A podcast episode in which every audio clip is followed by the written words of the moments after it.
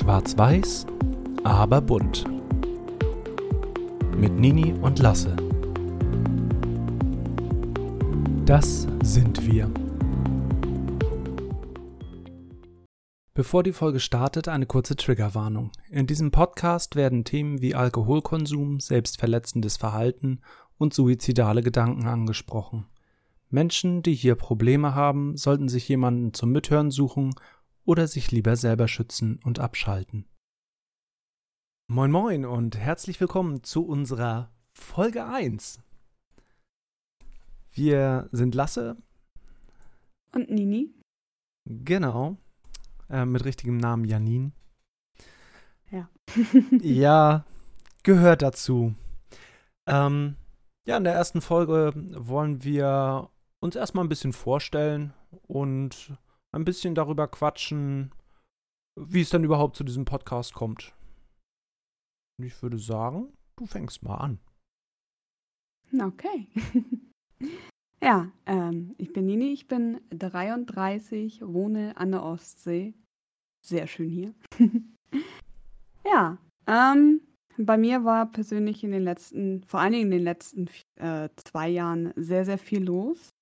Ähm, was für mich jetzt auch der ausschlaggebende Punkt war, einen Podcast zu starten, da ich Redebedarf habe und ich auch sehr gerne, soweit es mir da möglich ist, Aufklärungsarbeit und Enttabuisierung machen möchte. Schönes Wort. Welches? Enttabuisierung. Finde ich ja. ein schönes Wort, auch wenn ich glaube, dass es das nicht gibt, aber es ist ein schönes Wort. Ähm, ja, ich erfinde gerne neue Wörter. Ja. Ähm, ja, zu mir. Ähm, ja, lange Story. äh, krankheitstechnisch und gesundheitlich ist bei mir eine Menge los. Ähm, das möchte ich auch alles, was so bei mir los ist, ansprechen für Folge für Folge. Nicht jetzt alles auf einmal, aber damit ihr eine grobe Übersicht habt, ähm, möchte ich Themen ansprechen wie das äh, Ulrich-Törner-Syndrom. Das ist ein Gendefekt, der sich auf das, unter anderem auf das Wachstum auswirkt, ähm, aber nicht nur. Dann ähm, ja, habe ich die Borderline-Persönlichkeitsstörung, wobei ich das Wort Störung halt nicht so mag, aber es heißt so und es ist okay. Ähm, Dazu kommen bei mir noch rezidivierende Depressionen. Das heißt, ähm, die sind immer wiederkehrend.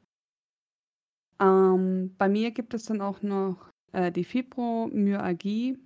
Das ist ein sogenannter Muskelfaserschmerz, der sich äh, im ganzen Körper an den Sehnenansätzen oder Muskelansätzen bemerkbar machen kann und viel mit Schmerzen zu tun hat.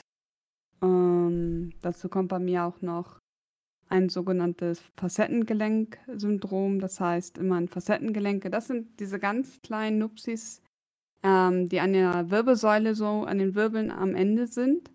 Und das ist bei mir in den Lendenwirbelbereich, so das ist der untere Rücken. Ähm, dort befindet sich halt bei mir eine sogenannte Arthrose. Das heißt, sie sind ähm, verschlissen, was Schmerz auslöst. Genauso wie, ähm, ja, im Knie habe ich auch Arthrose. Die aber nicht unbedingt äh, schmerzhaft sein muss. Also ähm, gleich vorweg, ähm, Arthrose muss nicht immer schmerzhaft sein. Das ist ganz oft so, dass Leute wissen, äh, wissen gar nicht, dass sie Arthrose haben, ähm, weil es halt nicht weh tut. Äh, ich wollte das M nicht so oft sagen, aber ich muss selber mal überlegen. Äh, ob ich denke, da wird, war? Da wird sich auch sicherlich in, mit der Zeit äh, immer mehr so kleine Details zeigen innerhalb des Podcasts und immer ja, mehr auf Details. Und äh, vielleicht kommt man auch später noch auf äh, mehr Dinge, die einem noch einfallen. Ja. Das Aber ja das ist so das Grobe. Genau, worum es, sagen, worum es bei dir so geht. Grobe ja. Übersicht sein, ja. Genau, Sorry. richtig. Ja, dann mal kurz zu äh, meiner ja. Person. Ähm, ja, wie gesagt, mein Name ist Lasse. Ich bin 35. Und äh, um mal auf uns zu kommen, äh, wir sind seit 16 Jahren zusammen und sind seit zwölf Jahren und drei Monaten verheiratet. Und ähm, ja, zu mir äh, gibt es eigentlich äh, auf lange Sicht gesehen nicht so viel zu sagen, mal abgesehen von oh, unserer Beziehung.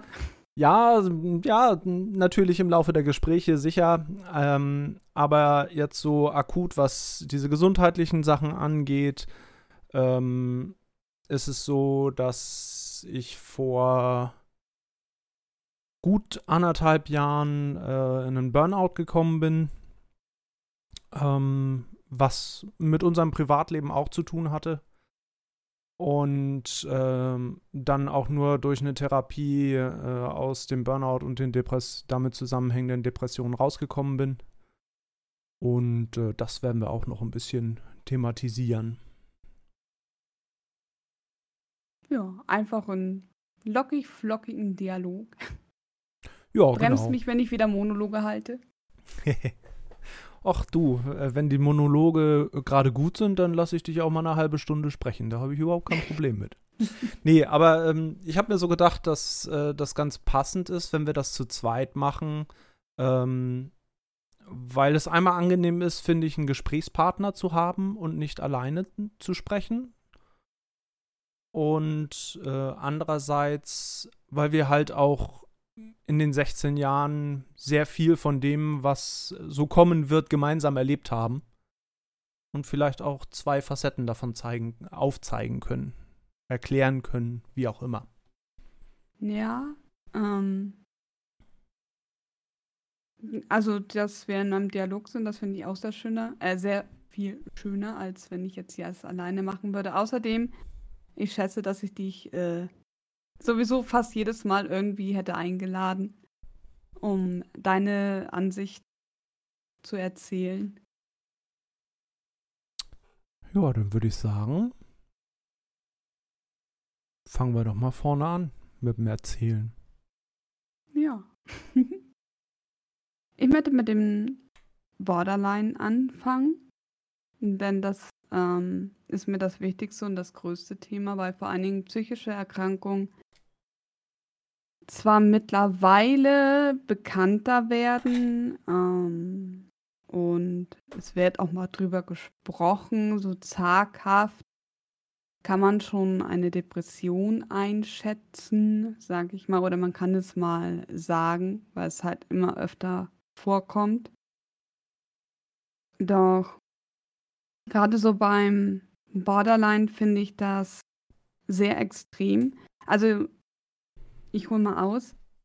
Offiziell die Diagnose habe ich erst äh, letztes Jahr bekommen, also 2021. Das heißt mit 32. Insgeheim ist geahnt oder ähm, ist vermutet, habe ich aber schon viel, viel länger. Von daher war das jetzt kein großer ähm, keine große Überraschung für mich, als das dann eben halt diagnostiziert wurde, sondern es war für mich so ein, ja, jetzt habe ich schwarz auf weiß.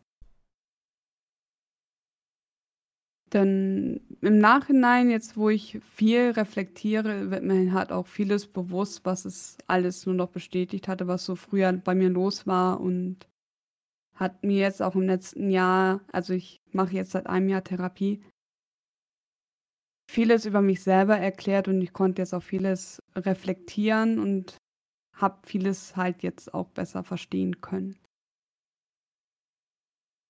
Uh, ja, ich kann ja mal so euch erzählen, ähm, wie ich finde, dass das Borderline sich bei mir bemerkbar macht. Wobei, nee, warte, ich, ich, war, ich will noch meinen Satz nochmal zu Ende führen. Und zwar, ähm, empfinde ich das so, dass man das heutzutage schon etwas leichter sagen kann, so ja, man hat irgendwie eine depressive Verstimmung. Wenn man aber heute ankommt und sagt, ja, ich habe Borderline, ist das ziemlich krass, was man so im Internet findet von Ex-Partnern, Partnerinnen, die kein gutes Haar an jemanden lassen, und eben halt schön rein in die Schublade mit, wir sind manipulativ, wir sind narzisstisch, wir sind ähm, Monster, ja, dieses Wort fällt da oft. Ähm, was mir auch besonders aufgestoßen ist, weil ich mich selber als Monster ganz, ganz, ganz lange gesehen habe. Und auch, es fällt mir auch heute schwer, mich nicht als ein Monster zu sehen. Mm. Und mir persönlich ist es auch schon so begegnet, dass ich auf einem Amt bin oder auf einem Amt war, wo es auch um ein ähm, medizinisches Gutachten ging, was vom medizinischen Dienst erstellt worden ist. Und da ich zu, äh, zu hören bekommen habe, dass ich hätte nie mit Kindern arbeiten dürfen. Dazu muss ich sagen, ich bin gelernte, das hätte ich vielleicht mal bei der Vorstellungsrunde machen sollen. Ist doch Vorstellung, bin, passt doch alles. Ja, ich bin staatlich anerkannte sozialpädagogische Assistentin, kann aber aus gesundheitlichen Gründen, also wegen den Schmerzen, wegen den kaputten Rücken, den ich schon seit vielen, vielen Jahren habe, nicht arbeiten habe diese Ausbildung ähm, nicht schlecht abgeschnitten. Da werde ich aber auch noch ein paar Sachen erzählen. Und kam eigentlich immer sehr, sehr gut mit Kindern klar. Und das war für mich, das Vorkommen war letztes Jahr, ähm, war schon ein heftiger Schlag ins Gesicht, wo es dann einfach von der, die für mich verantwortlich war, gesagt hat, ja, sie hätten nie mit Kindern arbeiten dürfen und sie dürfen auch nie mit Kindern arbeiten aufgrund des Borderlines. Das war so Bam in die Schublade. Sie kannte mich fünf Minuten zu dem Zeitpunkt und ja, ich dachte nur so, alles klar. Aber auch so ist es dann eben halt, ähm, ja, wir sollten am Anfang noch vielleicht eine kleine Triggerwarnung machen. Mit selbstverletzenden Verhalten. Ja, ich habe mich früher selbst verletzt am Arm. Aber das ist halt auch nicht so ein, so ein Ding, was halt immer sein muss. Und es ist immer so mega klischeebehaftet. Und auch so, wenn Leute sagen, dass die Therapie von Borderlinern die Königsdisziplin ist, dass um und bei, wie man so sagt, über den Daumen gepeilt, sieben Borderliner eine Psychologin, einen Psychologen verschleißt. Ich finde das schon, ich finde das schon enorm, was da so im Internet grasiert. Und ich habe da auch ganz schnell sehr stark selektiert, was ich mir anhöre, was ich mir durchlese. Äh, klar habe ich versucht, mich auch nicht vor der Realität äh, zu verstecken oder die Augen davor zu verschließen, denn klar, an irgendwelchen Kriterien muss das festgemacht werden. Aber was da draußen steht, das ist, das ist echt, das ist mies. Und das ist ja halt auch ein Hauptgrund, weswegen ich den Podcast machen möchte. Klar, nicht jeder Borderliner ist gleich, nicht jeder Mensch ist gleich. Ne? Und deswegen, deswegen erzähle ich euch mal so ein bisschen, ähm, wie ich finde, es sich bei mir bemerkbar macht. Zum einen, ähm, klar, was eben halt auch ein, ein Hauptkriterium ist, ist halt, dass ich Probleme habe mit meiner Emotionsregulierung. Das war wenn ich mich recht erinnere, schon seit Kindestagen an bei mir, so seit ich mich erinnern kann. Das war sogar so weit, dass meine Mutter mit mir äh, in eine Uniklinik gefahren ist. Dort wurde ein sogenanntes EEG gemacht. Das sind Hirnströme, die gemessen werden, mit äh, einer Psychologin oder Neurologin beziehungsweise zusammen. Weil bei mir war es auffällig, wenn ich mich als Kind sehr stark gefreut habe. Und das ging recht schnell. Ich war bin heute immer noch sehr begeisterungsfähig, was ich sehr an mir mag. Aber das war bei mir so intensiv, was heutzutage auch noch ist, ich versuche zu kontrollieren, ist, dass ich ähm, sehr stark mit meinen Händen und mit meinen Unterarmen krampfe, sie sehr stark anspanne, weil diese Emotion für mich so intensiv ist. Und das war bei, als Kind noch sehr extremer, da hat fast der ganze Körper sich richtig angespannt, war so ein bisschen so am ja, Krampfen, da stellt man sich vielleicht was Falsches vor. Ich war immer halt sehr angespannt, habe ein bisschen gezittert und man merkte das halt, dass ne, ich da gerade sehr emotional war, vor Freude aber. Und das wurde ihm hatte damals kontrolliert, es wurde nichts gefunden und wurde damit abgetan. Aber es geht ihm halt auch in die andere Richtung, man konnte mich sehr schwer beruhigen, wenn ich traurig war, war das sehr schwer, mich da wieder rauszuholen. Und ich, war ihm halt auch schon wegen Kleinigkeiten ziemlich schnell, ziemlich stark traurig. Also es war schon auffällig. Ähm, ja, dann zum Beispiel auch ähm, habe ich seitdem ich ungefähr so 12, 13 bin, mit Depressionen zu kämpfen. Was sich bei mir immer halt sehr stark im Rückzug äußert. Das heißt, ich ziehe mich sehr, sehr stark zurück und da werde ich auch nochmal näher eingehen. Zum Beispiel vorletztes Jahr, 2020, war das so, dass ich quasi alle sozialen Kontakte abgebrochen habe und man nichts von mir gehört oder gesehen hat. Ähm, ich neige sehr schnell dazu, in eine Art Verteidigungsmodus zu gehen und nehme alles sehr schnell, sehr stark persönlich, ohne es rational zu sehen, sondern fühle mich sehr schnell persönlich angegriffen und gehe auch gerne da in den Gegenangriff verbal. Und ja, ich glaube, das wirst du gut bestätigen können. Ich bin eine Drama Queen. oh ja, das ist sie wirklich.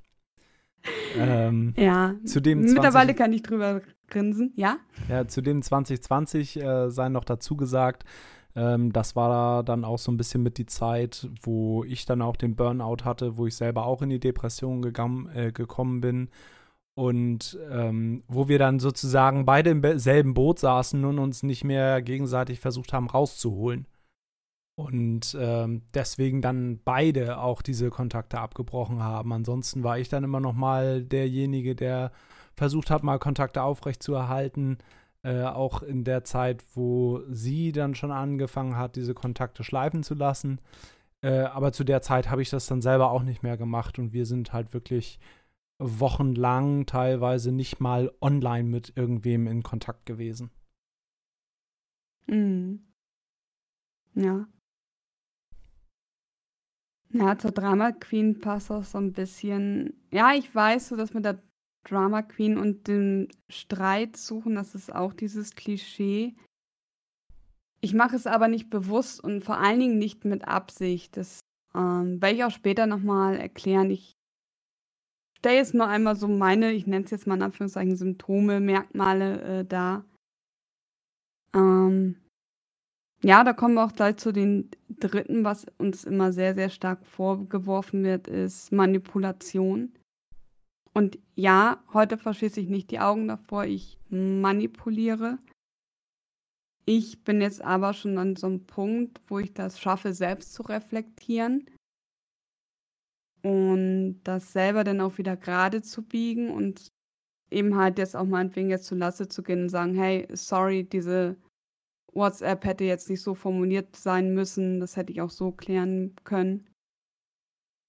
Mm, dann war das bei mir so, mit 14 fing das an und ging ungefähr so gut zehn Jahre, dass ich äh, Alkohol und Schmerzmittel missbraucht habe. Das heißt, ähm, es war nicht so, dass ich, seitdem ich 14 bin, jedes Wochenende in der Kneipe war, mich. Ja, doch, ich, ich habe mich abgeschossen. Kombiniert mit Schmerzmitteln zusammen. Also damals war es halt Ibuprofen, Paracetamol. Die heute bei mir gar nicht mehr anschlagen. Ähm, ja, das war dann so mein Wochenendcocktail und damit habe ich mich halt versucht zu betäuben bis ich dann irgendwann realisiert habe bei dem Alkohol so, hey, stopp, du kannst nicht abends ein Glas Wein auf dem Balkon trinken und den Abend genießen, sondern du brauchst die Flasche, du musst oder ich muss den Alkohol im Kopf merken. Und da habe ich dann selber so gedacht, so, ey, jetzt, jetzt ziehe ich die Mo Notbremse, jetzt, jetzt, jetzt ist gut. Äh, ich bin teilweise ein ziemlich äh, rationaler und radikaler Mensch. Ich habe wirklich von heute auf morgen aufgehört, genauso wie mit dem Rauchen. Also wenn ich was mache, dann bin ich da auch immer sehr extrem drinne, so dass ich es wirklich gemacht habe. Von heute auf morgen habe ich mit dem Alkohol aufgehört. Ich habe mit dem Rauchen aufgehört. Wo viele immer noch fragen, ey, wie hast du das geschafft? ich habe es einfach gemacht. Ich kann, was das anbelangt, teilweise einen Schalter umlegen. Wo ich später noch zukommen werde, ist ein weiterer Punkt, wie zum Beispiel die Ernährung. Da habe ich es auch gemacht, aber das wäre fast böse geendet. Dann, ja, ich weiß ja, ob es dazugehört oder nicht, aber ich bin extrem unsicher. Ich habe einen sehr, sehr niedrigen Selbstwert für mich selber. Und ja, dadurch bin ich halt auch ziemlich unsicher, habe vor vielen Sachen Angst. Ich bin sehr, sehr froh, dass es bei mir noch nicht in Angst- oder Panikattacken umgeschlagen ist, aber ich reagiere schon ziemlich stark und habe vor vielen Sachen Angst. Ähm, ja, dann habe ich sehr starke Verlassensängste und kann schlecht alleine sein. Das ist halt so, ähm, wenn Lasse auf einer Dienstreise zum Beispiel ist, ist das wirklich so, dass ich ganz, ganz starke Probleme habe, nicht zu weinen in der Zeit. Ich kann in der Zeit nicht essen. Ich muss mich in der Zeit wirklich dazu zwingen, wenn er nicht da ist, was zu essen. Und ich tue dann eigentlich in der Zeit gar nichts. Ich kann mich nicht ablenken, gar nichts. Ich ja, ich vergleiche das immer so ein bisschen so wie so ein, so ein Hund, der vor der Haustür liegt und auf Härchen wartet. So im, im, im Vergleich. Im übertragenen ähm, Sinne. Im übertragenen Sinne, ja. Ähm, das ist für mich aktuell noch eine ziemlich große Baustelle, die ich aber noch nicht so stark priorisiert habe. Aber die wird auch noch angegangen. Dann aus der Unsicherheit heraus gehe ich so ein bisschen so in den Angriff durch Dominanz. Das habe ich damals in der äh, Schulzeit kennengelernt.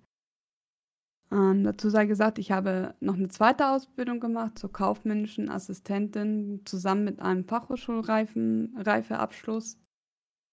Und ähm, ja, da aus meiner Unsicherheit heraus habe ich da eine ziemlich starke Dominanz an den Tag gelegt. Muss auch ehrlich gestehen, da war auch ähm, Manipulation und Hochstapelei dabei aus Angst, aus Verteidigung heraus. Das werde ich aber auch noch mal ein bisschen genauer erklären. Ich rede schon ziemlich lange. Ja, ist alles gut. ähm, ich bin hm, heute erstmal Beisitzer. ja. Ähm, dann wird es noch bei mir um, um Leistung zeigen gehen, denn ich bin kein 100% Mensch, ich bin mindestens ein 200% Mensch. Ich war eigentlich immer ein Mensch, der getan und gemacht hat für die anderen. Ich musste, oder ich musste nicht, aber ich wollte immer die Beste sein. Ich wollte immer durch meine Leistung, durch das, was ich mache, hervorstechen. Ich liegt daran sicherlich, dass ich auch gerne im Mittelpunkt stehe. Wobei ich jetzt begriffen habe, woher das kommt. Ähm, dazu aber auch mehr später. Und ich habe ein großes Problem mit dem Einkaufen. also es ist jetzt ähm, nicht direkt eine Kaufsucht, das ist es nicht. Es ist nur eine Überforderung mit dem Einkaufen. Denn ich dissoziiere auch. Ähm, ich würde eher sagen, so ein bisschen so mit Amnesie verbunden. Werde ich auch nochmal erklären, ähm, verschiedene Art und Weisen von Dissoziation. Mir ist es auch schon mal passiert, dass ich meinen Spaziergang gemacht habe und irgendwann schrieb Lasse mir dann, wo ich bin. Und dann habe ich überhaupt gar nicht gecheckt, wie lange ich eigentlich unterwegs war bei dem Spaziergang. Und es war nicht meine Standardrunde anscheinend. Ich weiß nicht, wo ich längst gegangen bin. Ich habe auf jeden Fall einen längeren Spaziergang gemacht, aber das ist halt auch so dass mich das Einkaufen mit den ganzen Produkten, mit den ganzen Regalen und Sonderangeboten und den vor allen Dingen anderen Menschen, die da sind, einfach überfordert und ich, ja, ich beschreibe das so, ähm, im Alter springe. Es ist so, dass ich teilweise wirklich eine Art Verhalten von einer trotzigen Siebenjährigen annehme, die ihren Naschen zum Mittag möchte, statt irgendwie Obst und äh, oder beziehungsweise Gemüse und Kartoffeln, keine Ahnung. Das ist, glaube ich, da kannst du dann, wenn wir das mal ansprechen, mal mehr erzählen, wie es für dich ist. mit einer trotzigen Siebenjährigen, die eigentlich 33 ist, einkaufen zu gehen. Ich glaube, das Gefühl kennt jeder ein bisschen, aber ähm, in der Relation kommt es sehr häufig vor. Im Gegensatz zum, ja, ich will nicht sagen zum, zum Normalfall, aber äh, ihr wisst, glaube ich, was ich meine. Also äh, bei mir kommt es nicht so häufig vor wie bei ihr. Das geht schon teilweise in die Extreme. Ja, ab und zu ja. Mein Problem ist halt da noch, das ist auch für mich noch aktuell eine Baustelle. Ich habe da noch keinen passenden Skill gefunden, der für mich funktioniert, mich aus diesem Modus rauszuholen. Ich nenne es jetzt mal einen Modus, weil das fühlt sich für mich an. Also mir ist es bewusst, wie ich mich verhalte. Ich weiß, dass ich teilweise ein bisschen zickig, pampig reagiere. Ich weiß, dass ich Sachen einkaufe, die ich später, sage ich mal, nicht bereue, aber über die ich mich ärgere, weil das keine gesunden Sachen für mich sind, die ich eigentlich essen möchte. Ich da aber halt nicht mit meinem erwachsenen Ich, sondern mit meinem kindlichen Ich einkaufen war und das ärgert mich und ich kriege das halt sozusagen mit, dass es so ist. Ich kann dagegen aber nichts machen. Das ist ja ein ganz, ganz komisches Gefühl für mich. Er macht mich auch ziemlich wütend, weil ich meine Vernunft kriegt das alles oder ich kriege das alles bewusst mit, aber ich kann nicht anders handeln, ich kann nicht anders agieren und damit habe ich noch momentan so meine Probleme. Ich versuche immer wieder neue Skills ähm, auszuprobieren. Ich versuche zum Beispiel vor dem Einkaufen Stressfaktoren zu reduzieren, versuche mit ein paar Atemübungen generell meinen Stress ein bisschen runterzufahren. Ähm, gehe im Kopf nochmal durch, was ich einkaufen möchte. Ja. Und ein anderes Problem beim Einkaufen ist, ich habe ein riesengroßes Problem, mich zu entscheiden. Ja, nicht nur zu entscheiden, ähm, das auch ja. ähm, aber was noch dazu kommt, ist auch ein Problem, ähm, wenn etwas nicht so ist, wie es sein sollte. Wenn zum Beispiel irgendwas geplant ist zu kochen oder geplant ist zu essen und eine Zutat davon ist nicht da, dann geht es gerne. eine Welt für mich zusammen. ja, dann bricht deine Welt zusammen im wahrsten Sinne des Wortes und sie geht in eine totale Abwehrhaltung. Auch mir gegenüber, da komme ich teilweise mhm. dann auch nicht mehr durch. Und ähm, dann muss ich mich um die Alternative kümmern, weil ich sie darauf gar nicht ansprechen kann. Ja, kriege ich mittlerweile aber auch schon besser reflektiert. Ja, ja, das ist richtig. Das hat sich äh, auch in dem vergangenen Jahr durch die Therapie stark geändert. Ähm, aber es war teilweise schon sehr extrem. Und was du auch ja. noch hast, was du lässt dich sehr gerne, das hast du am Anfang schon mal gesagt, mit dem Einkaufen sehr gerne triggern von Dingen, die dir ins Auge fallen. Und da komme ich teilweise nicht mal gegen an, äh, zu sagen, nein, das bleibt liegen und das nehmen wir nicht mit. Das kommt dann nämlich immer auf die Tagesform an, wie sie gerade drauf ist. Manchmal kann ich dagegen angehen, manchmal weiß ich aber, dass ich es lassen sollte, dagegen anzugehen, weil das nur noch mehr triggern würde. Tja, das ist ja ganze Ladequengelzone. ja, manchmal äh, ist das auch so, ja. Das stimmt. Ja. Aber ich verstehe mittlerweile teilweise immer besser, woher das kommt. Und verstehe das halt auch. So, weshalb und warum. Aber das eine ist halt so das Verstehen, so die Theorie. Aber die Praxis ist äh, ganz anders. das ist was ganz, ganz anderes. Ja, nur weil man die Theorie kennt, heißt es nicht, dass man äh, es schafft, selber was daran zu ändern. Ja, das ist klar. Das sind zwei ganz unterschiedliche Dinge. Ja. Ja, gut, okay, ein, ein, ein Kriterium ähm, erfülle ich halt auch noch, dass es da will ich auch noch mal ein bisschen drüber sprechen. Irgendwann, das habe ich jetzt öfter, also ich bin nicht vom Fach, ne? Ähm, habe ich öfter gelesen, dass es halt so diese, diese, man nennt es Spaltung was ich persönlich für mein Empfinden nicht so nennen würde. Es geht um die ähm, Entwertung und um die, ähm, ja, wie soll man das sagen, die, ich will nicht sagen Vergötterung, aber ähm, um Beispiel zu geben, das ist eigentlich fast nur noch dir gegenüber so. Da habe ich aber sehr, sehr viel den Mund drüber gehalten, ist, ähm, dass du wirklich teilweise für mich der Allergrößte bist. Du bist für mich, ja, der absolute Supermensch, der alles kann, der einfach phänomenal gut ist und äh, ja, ohne dich geht gar nichts. Aber andererseits kann ich auch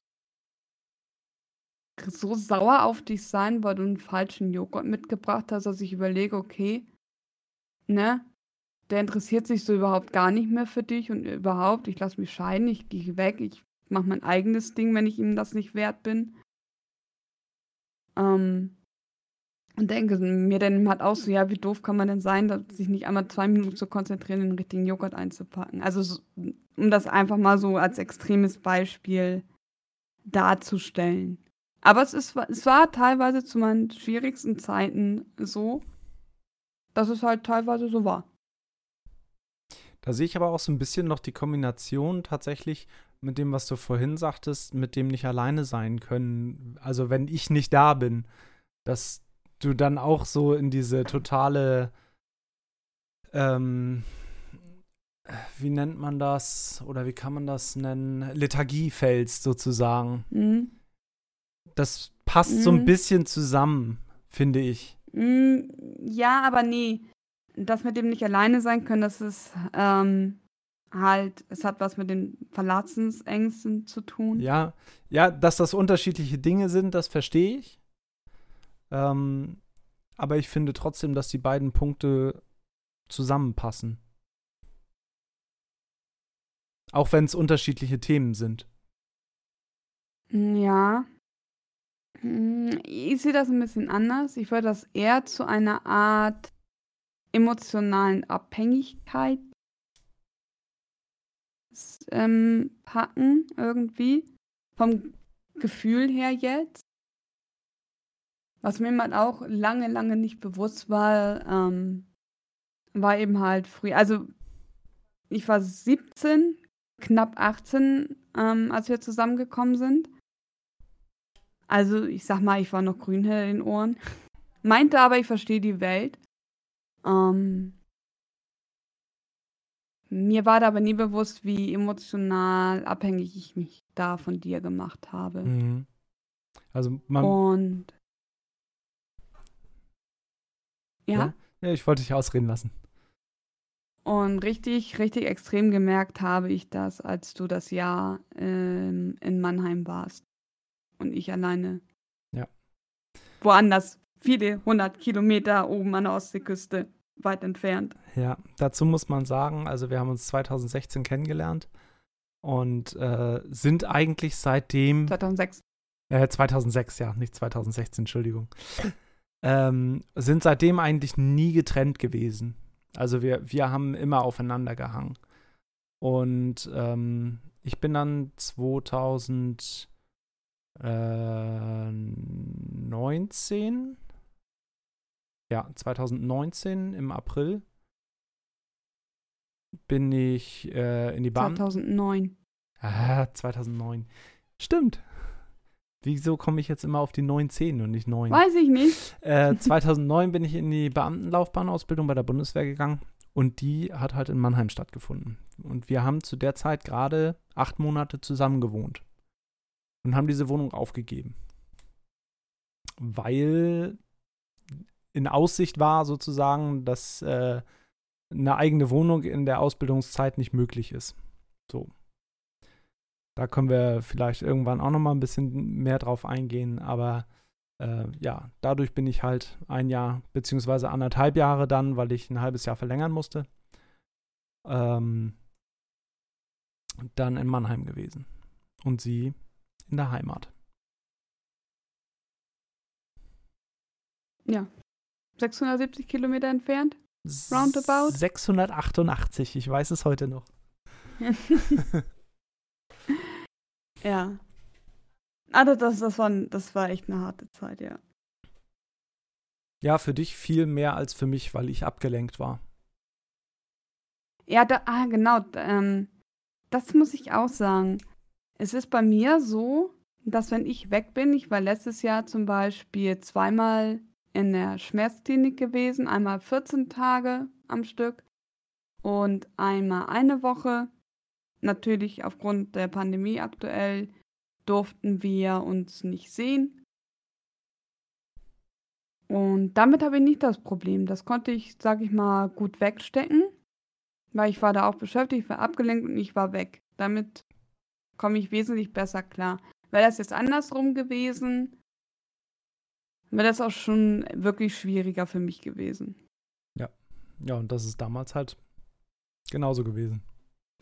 Ja, dazu muss man auch sagen, dass ich damals 2009 wieder zurück zu meinen Eltern und meinen Geschwistern gezogen bin. Genau. In mein altes Kinderzimmer. und ähm, ja, die letzten vier Monate von meiner Laufbahnausbildung, also ich habe anderthalb Jahre Laufbahnausbildung gemacht statt ein Jahr.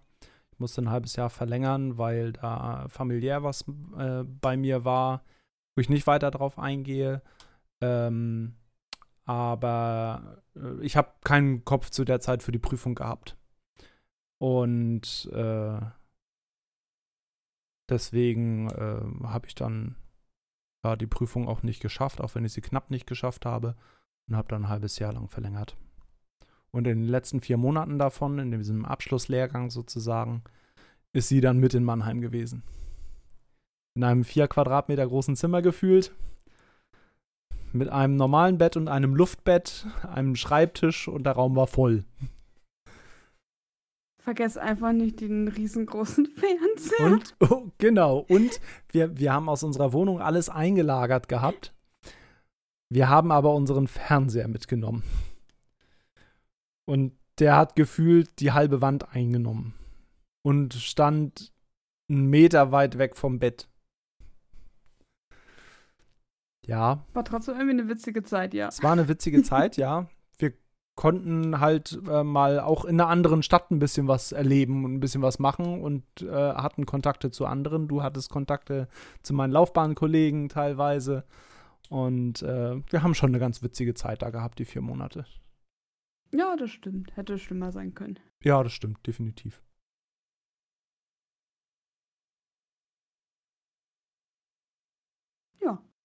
Ich bin fertig auf meinem Zettel. Du bist fertig auf deinem Zettel.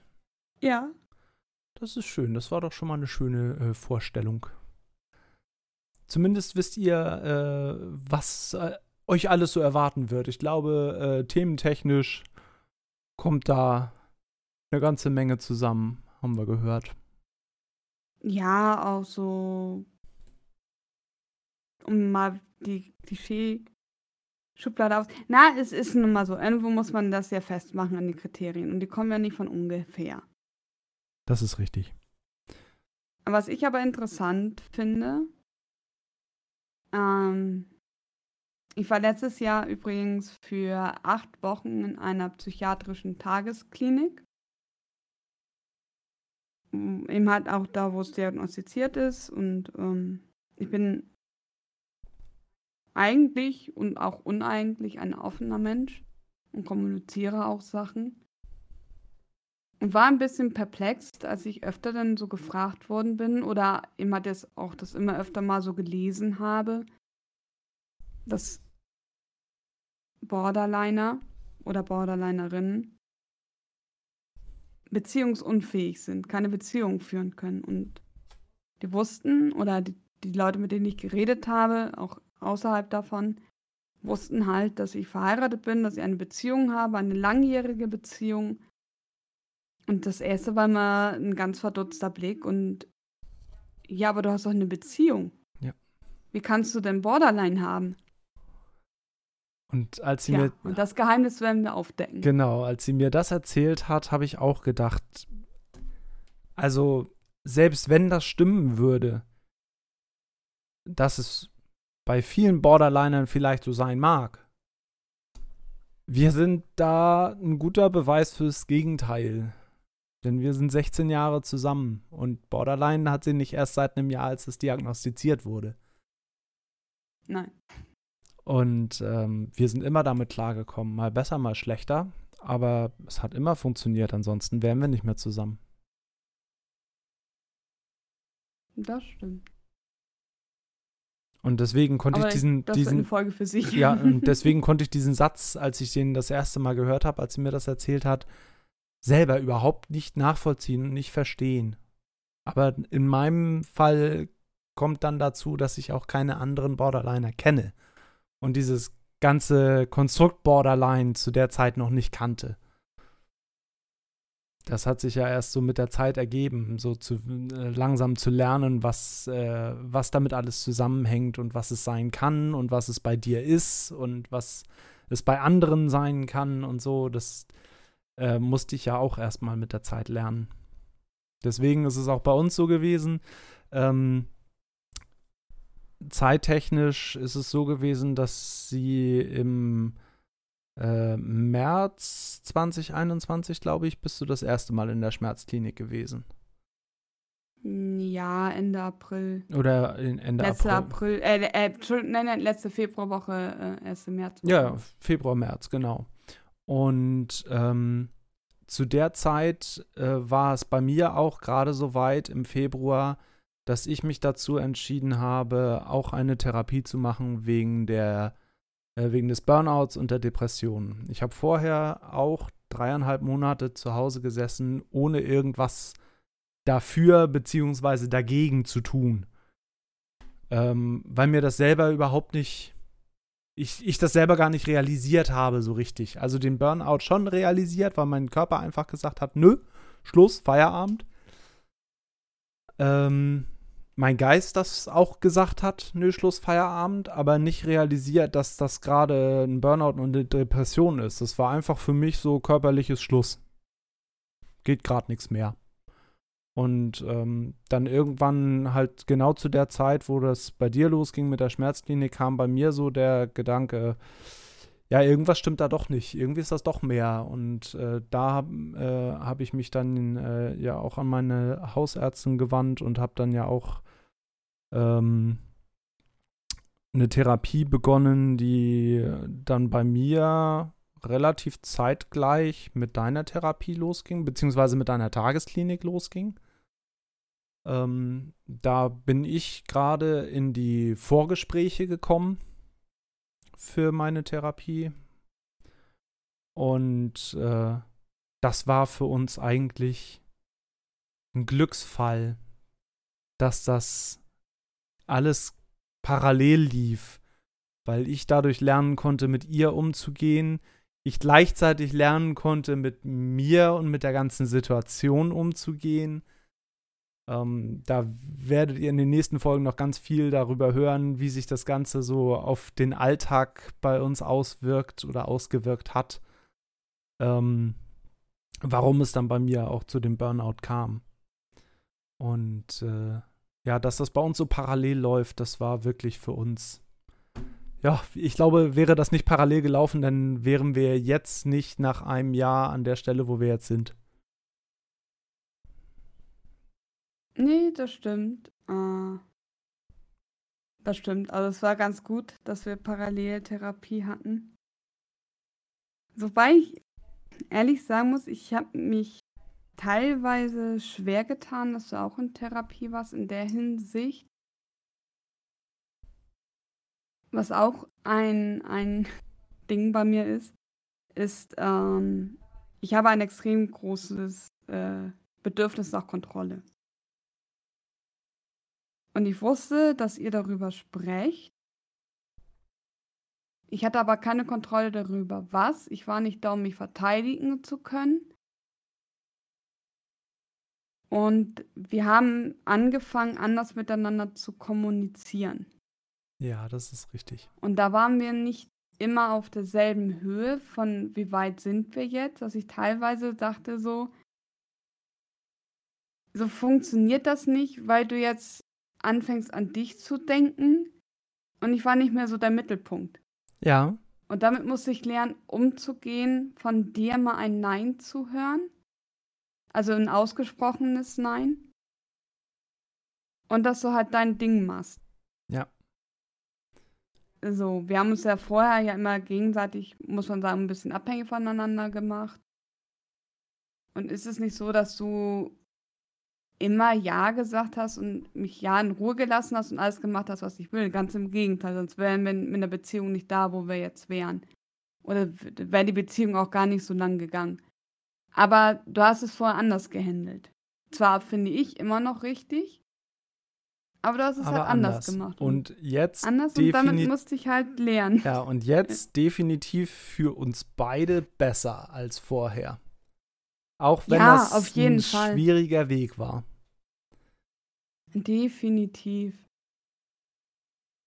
Ja, Also ich sag mal, das, das hat auch unsere Beziehung, unsere Ehe einfach gerettet, weil Ja. durch die ganze Problematik gesundheitlich bei mir und auch bei dir war das halt so, dass, kann man sagen, es eine Koexistenz war. ja, das war wirklich, ähm, also ähm, ich würde sagen, mal abgesehen jetzt vom letzten Jahr, wo sich äh, viel bei uns getan hat, in den zwei Jahren davor haben wir nebeneinander gelebt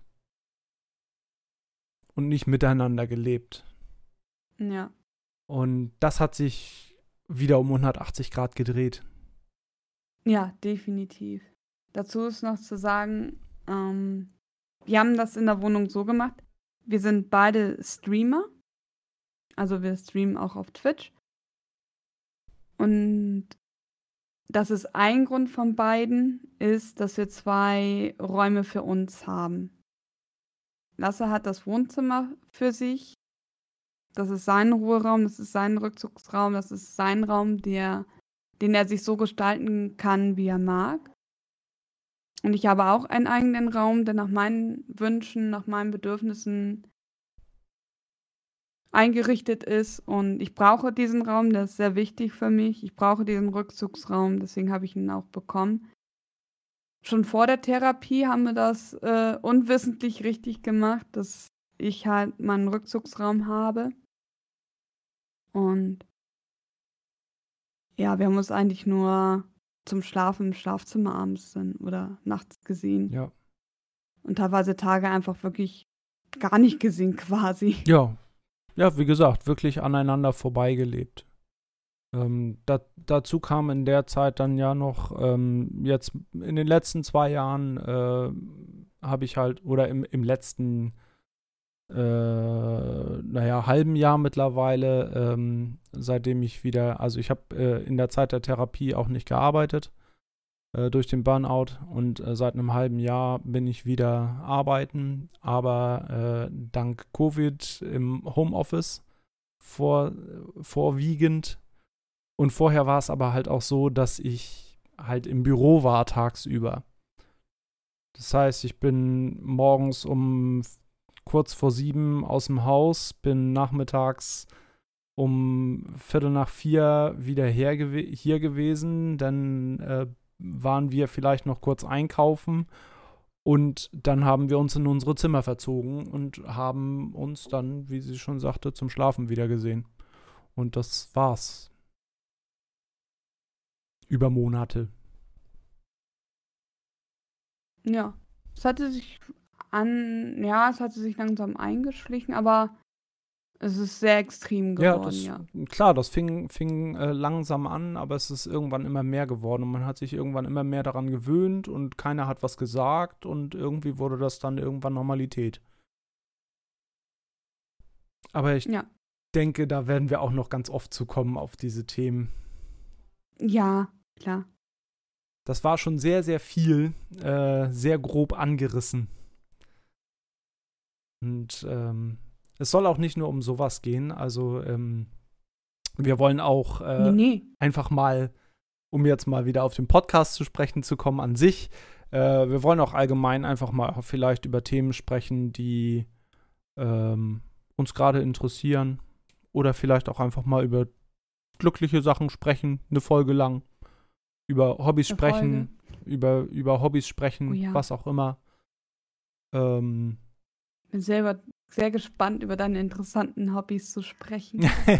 Oder dein interessantes Hobby. welches der vielen Hobbys?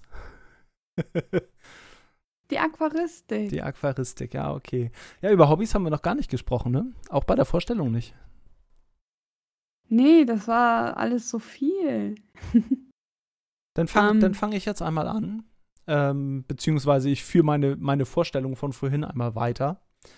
Ähm, Hobbys, seit ich sieben bin, mache ich Musik, habe damals angefangen, Gitarre zu lernen.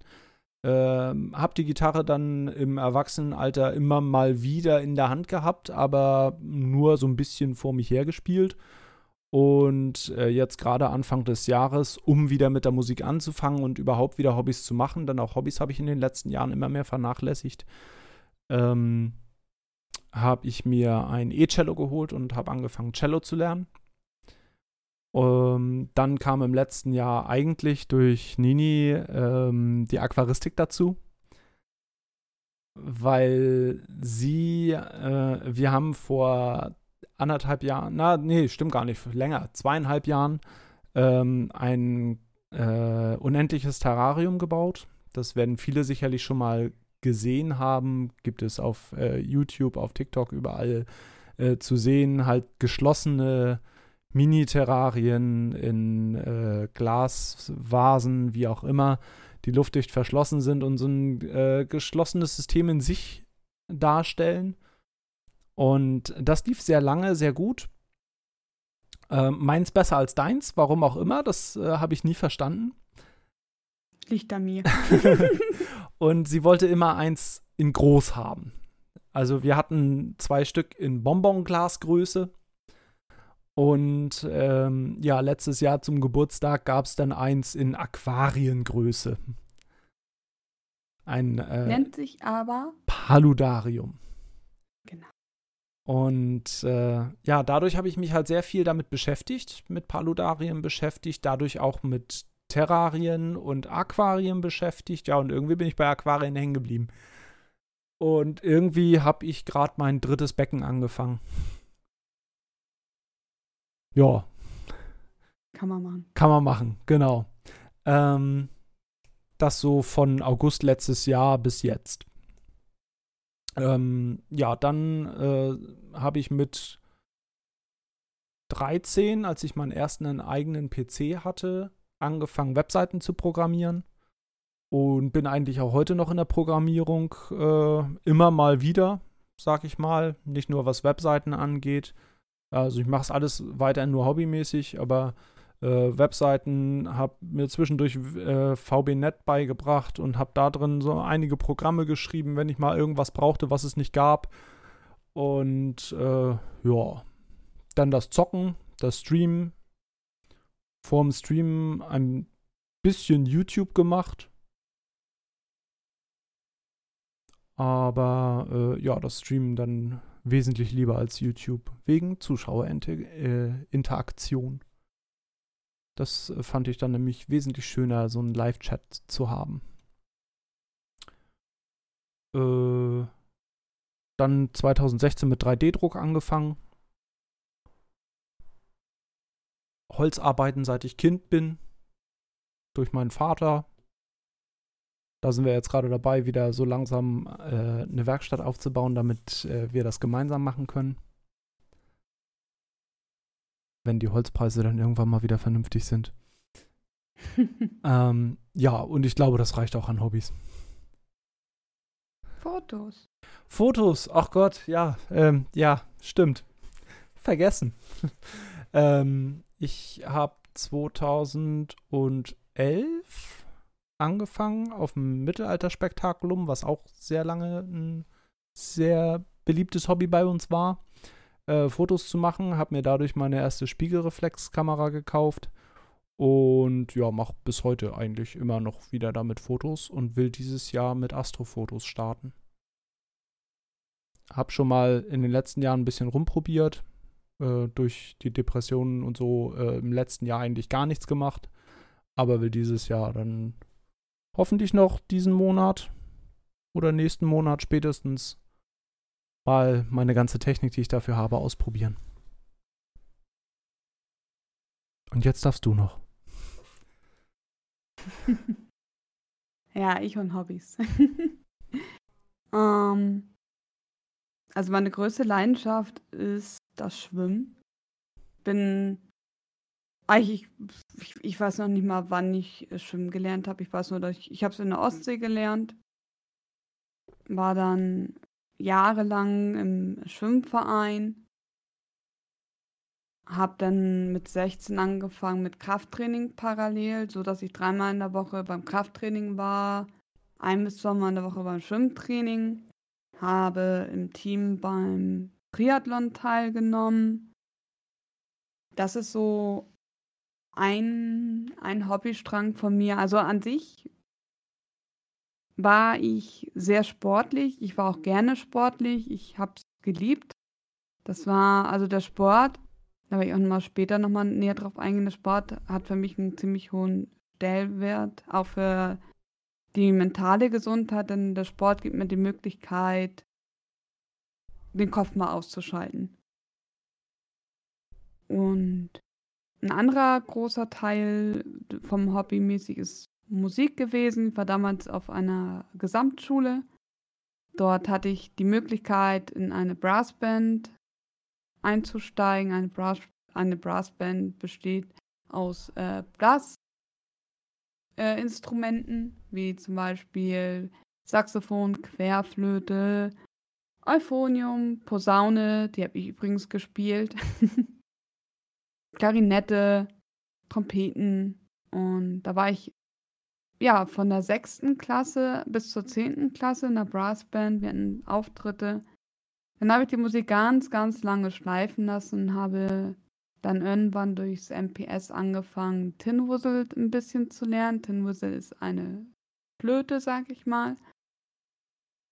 Und dann habe ich mich durch Lasse inspirieren lassen, mit seinem E-Cello mir jetzt Querflöte selber beizubringen.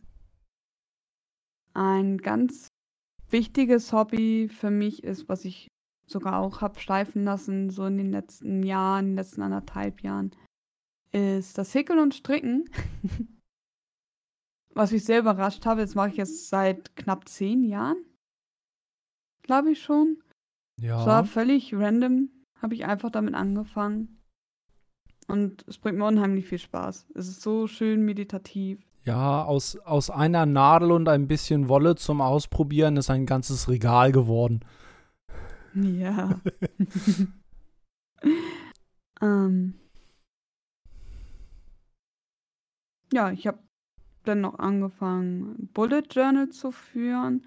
Das war nicht so ganz mein Ding. Ich bin dann umgestiegen auf ein Traveler Notebook. Das sind sozusagen so Bücher, die man sich selber gestaltet. Das, also ein Bullet Journal zum Beispiel kann alles Mögliche sein. Man kann daraus ein Tagebuch machen. Man kann äh, einen Kalender draus machen, ein Skizzenbuch, ein Notizbuch. Das ist von allem irgendwie so, so von allem etwas drin. Es ist was sehr Kreatives, was sehr Buntes. Ähm, bringt mir momentan großen Spaß. Dazu ist zu sagen, dass wenn ich mich für etwas interessiere, knie ich mich da auch immer richtig rein, gucke stundenlang Videos dazu, lese mir einige Texte durch, wobei ich lieber Videos gucke. Wenn es nach ihr Was? ginge, hätte sie jetzt schon fünf Traveler-Notebooks. Oh, ja. Ähm, ja, ich neige immer sehr stark ins Extreme zu gehen. äh, warum ich nicht gerne lese, ist einfach der Grund, dass ich äh, Legasthenikerin bin. Da werde ich auch nochmal drauf eingehen, wie für mich als äh, Schülerin mit LRS Lese- und Rechtschreibschwäche, wie da für mich die Schulzeit ist und weswegen ich ein Hobby bei mir immer noch als sehr stark blockiert ansehe, ist das kreative Schreiben. Ich habe im Laufe der Therapie meine Grundschulzeugnisse und auch meine weiterführenden Zeugnisse mal wieder in der Hand gehabt und hatte das mit meiner Therapeutin angeschaut und war überrascht, wie oft da so in dem Deutschnotenabteil, sage ich mal, ähm, zu einem stand immer noch ein kleiner Text zur der Note oder zu dem Fach. Ähm, dass ich doch eine sehr schöne kreative Ader da habe, was das anbelangt, dass ich gerne schreibe. Ich habe als Kind und als Jugendliche sehr viel geschrieben und habe mir dann selber irgendwann durch fremde Regeln mir da wirklich eine Art Blockade aufgebaut, die ich jetzt schon seit einiger Zeit versuche zu durchbrechen. Ich da aber immer noch sehr, sehr gehemmt bin, weil ich würde sehr gerne wieder schreiben.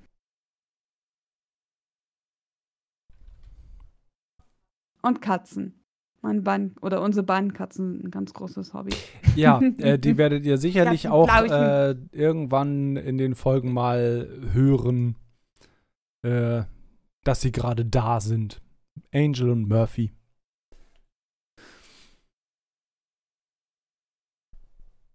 Ja, ich denke, das reicht auch zur Vorstellung. Ja. Ah ja, gut, und zocken und streamen. Ja, zocken und streamen, richtig. Das haben wir gemeinsam. Halt. Ja.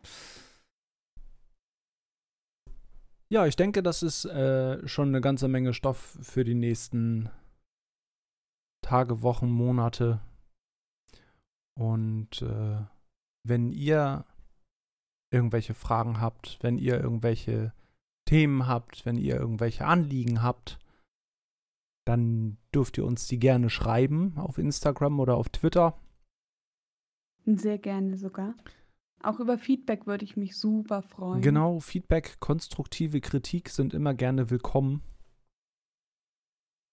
Und ja, so wie es in der Beschreibung steht, uns wird es einmal in der Woche am Sonntagmorgen geben.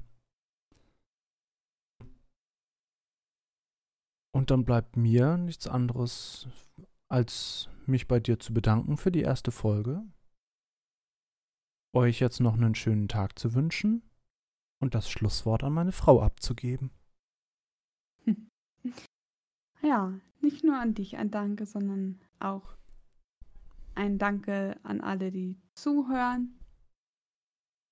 Und ja, weiß ich nicht, ob bei euch gerade jetzt abends ist oder morgens oder mittags. Ich wünsche euch auf jeden Fall eine schöne Zeit. Macht was Schönes. Und ich freue mich aufs nächste Mal. Bis zum nächsten Mal. Ciao. Tschüss. Schwarz-Weiß, aber bunt.